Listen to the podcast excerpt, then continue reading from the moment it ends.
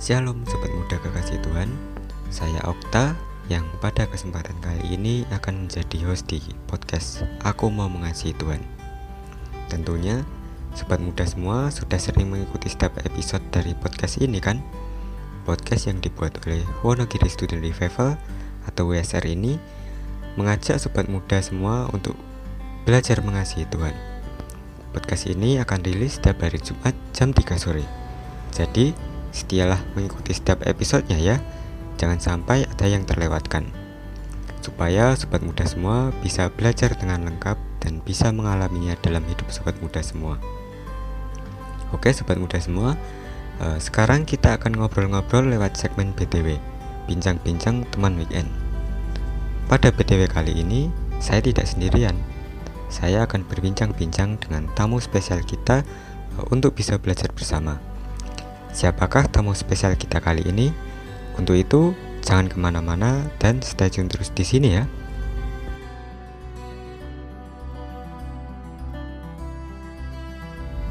BTW kali ini merupakan episode terakhir dari Yesus jawaban atas segala pergumulan dengan tema belas kasihannya kepada yang lelah dan terlantar.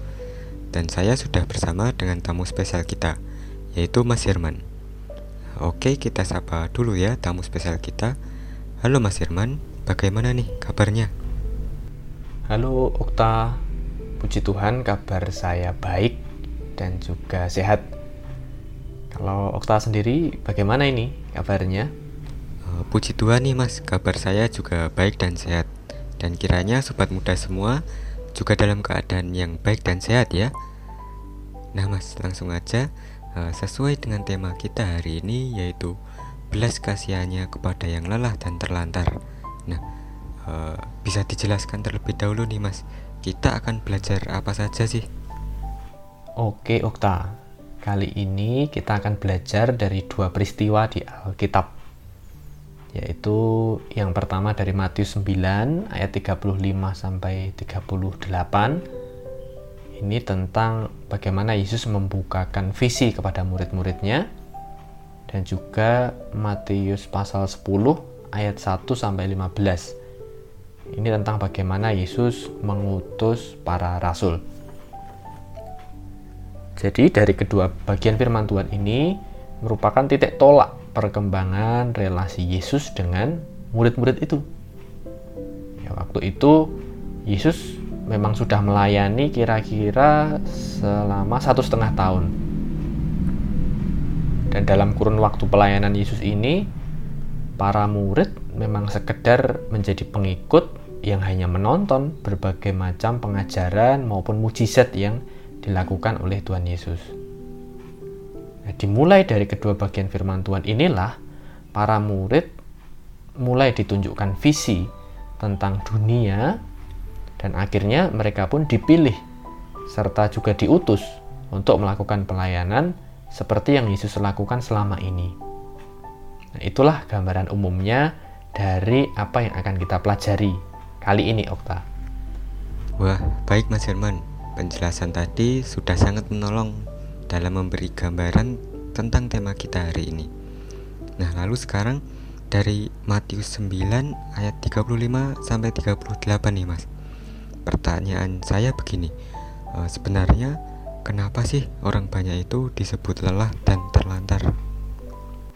Matius mencatat bahwa pelayanan Yesus kepada orang banyak adalah mengajar, memberitakan Injil, dan melenyapkan sakit penyakit serta kelemahan.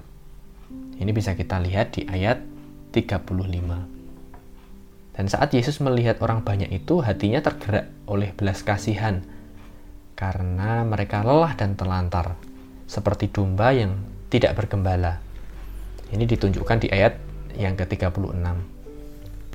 Kata lelah ini dalam bahasa aslinya ekluo yang artinya sepadan dengan pingsan atau kondisi yang terhuyung-huyung, kondisi yang pasti akan terjatuh, kondisi yang sudah genting, Nah, inilah gambaran kehidupan orang berdosa yang terhuyung-huyung secara rohani.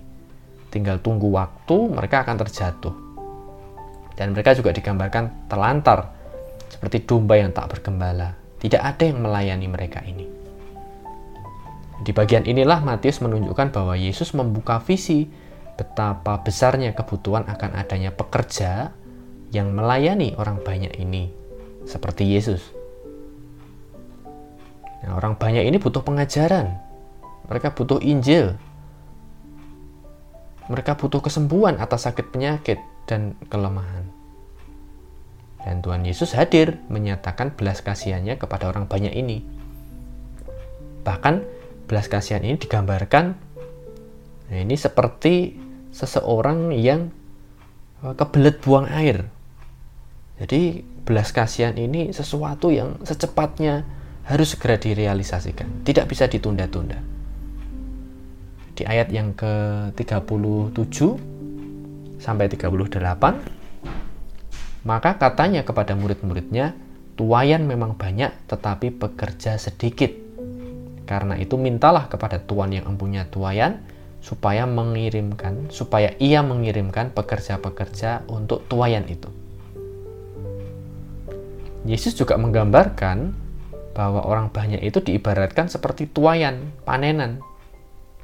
Dan orang-orang yang melayani digambarkan seperti pekerjanya. Yesus mulai mengajak di sini murid-murid untuk ikut memikirkan kondisi ini dengan cara berdoa supaya Allah supaya Bapak itu mengirimkan pekerja, pelayan untuk orang banyak yang lelah dan terlantar ini. Wah, menarik sekali ya bagaimana Yesus itu penuh belas kasihan terhadap orang banyak, maka dia melayani mereka. Sekaligus, Tuhan Yesus itu mulai mengajak murid-murid ikut memikirkan kondisi dunia ini. Kalau sekarang kita masuk ke perikop selanjutnya nih mas Sebenarnya apa saja yang Yesus lakukan kepada para murid sebagai tindak lanjut atas visi kepada dunia yang sudah dibukakan tadi. Oke, Okta. Sekarang kita masuk di Matius pasal 10 ayat 1 sampai 4. Dari peristiwa ini nampak sekali bahwa cara kerja Yesus itu tidak serampangan. Setelah ia memperlihatkan kepada para murid bagaimana ia melayani, ya, di perikop sebelumnya Yesus mulai membagikan visi yang lebih luas, yaitu melayani dunia. Di sini kita melihat bahwa Yesus mulai menginjak fase yang lebih maju dalam ia memuridkan para murid. Dari sekian banyak pengikutnya, Yesus memilih 12 orang yang akhirnya disebut sebagai rasul. Nah, untuk apa ya pemilihan ini? Inilah tahapan lanjutan di mana Yesus mulai melatih 12 orang ini untuk meneruskan pelayanan yang selama ini hanya dilakukannya sendirian. Dengan kata lain, Yesus mulai menyiapkan orang-orang untuk melanjutkan tongkat estafet pelayanannya di dunia ini. Bahkan kalau kita melihat referensi dari Injil Lukas pasal 6 ayat 12, Lukas pasal 6 ayat 12 saya bacakan, pada waktu itu Yesus naik ke sebuah bukit untuk berdoa. Di situ ia berdoa kepada Allah sepanjang malam. Yesus tidak sembarangan memilih orang ia berdoa semalam-malaman kepada Allah. Sebagai bentuk latihan pertama bagi 12 rasul ini, Yesus mengutus mereka untuk pergi kepada orang-orang Yahudi. Mereka diajar untuk bergantung kepada Allah dengan membawa bekal yang seperlunya saja, supaya mereka belajar bersandar kepada pemeliharaan Allah.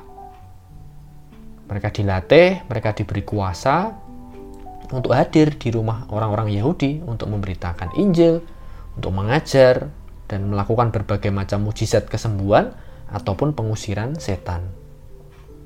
Ya memang kita perlu tahu di budaya timur waktu itu kental sekali dengan budaya hospitality. Jadi menyambut tamu di rumah itu sesuatu yang wajar. Bahkan termasuk orang-orang asing itu disambut di rumah dengan hangat itu sesuatu yang wajar. Jadi kalau ada rumah atau keluarga yang menolak, itu bisa dibilang ya kebangetan. Dan sebenarnya ketika mereka menolak para rasul ini, mereka menolak Allah, bukan hanya menolak mereka, para rasul ini. Dan dalam latihan misi ini juga, Yesus juga memberitahukan bahwa pelayanan mereka itu akan sangat dekat dengan yang namanya penolakan. Biasa kalau mereka akan mengalami penolakan. Dan penolakan ini bukan penolakan kepada pribadi mereka, tapi penolakan kepada Allah sendiri. Dan terlebih juga para rasul ini sudah terbiasa kan melihat Yesus juga ditolak. Wah, luar biasa sekali ya bagaimana cara Yesus itu mulai melatih para rasul untuk meneruskan tongkat estafet pelayanannya dalam rangka melayani dunia yang lelah dan terlantar ini. Oke, Mas. Lalu dari pelajaran hari ini, apa ya yang bisa kita simpulkan dan kita pelajari?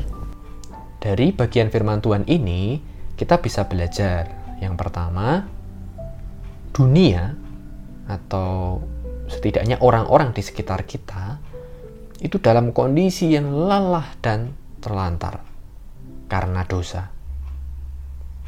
Jadi mereka butuh orang-orang yang berbelas kasihan untuk melayani, mempertemukan mereka dengan Injil, mempertemukan dengan pengajaran firman Tuhan, dan juga pemulihan atas setiap sakit, penyakit, ataupun kelemahan. Lalu yang kedua, murid-murid Kristus itu dipanggil untuk terlibat dalam melayani orang banyak yang lelah dan terlantar ini tadi. Untuk itulah murid Kristus itu perlu dilatih lebih lanjut di dalam pemuritan sehingga bisa ikut meneruskan tongkat estafet pelayanan yang dikerjakan oleh Tuhan Yesus. Nah, sobat muda, dari serangkaian tema besar Yesus jawaban atas segala pergumulan selama bulan Februari ini, kita diajak untuk melihat bahwa orang najis ditahirkan Yesus Orang berdosa diampuni Yesus. Orang yang beriman kepada Yesus akan diselamatkannya.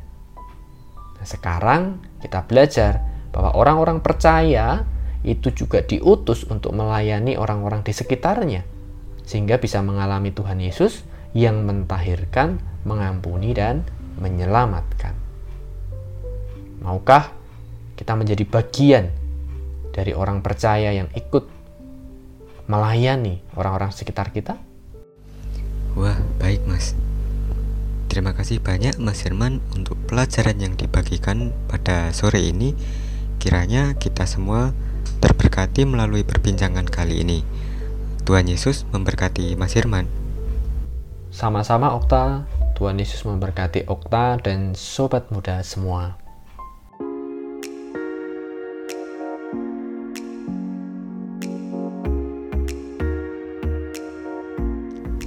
Sobat muda kekasih Tuhan, senang sekali ya hari ini kita bisa belajar bersama lewat bincang-bincang teman weekend. Nah, sobat muda, jangan sampai terlewatkan untuk mendengarkan bincang-bincang teman weekend minggu depan ya. Uh, tentunya bincang-bincang minggu depan pasti tidak kalah seru untuk kita pelajari dan kita alami bersama. Nah, kalau ada sobat muda yang ingin berdiskusi, bertanya, memberi masukan, boleh deh sobat muda sampaikan lewat Instagram WSR yaitu di @wstudentrevival. Oke, sekian podcast kali ini. Gabung lagi minggu depan ya. Tuhan Yesus memberkati.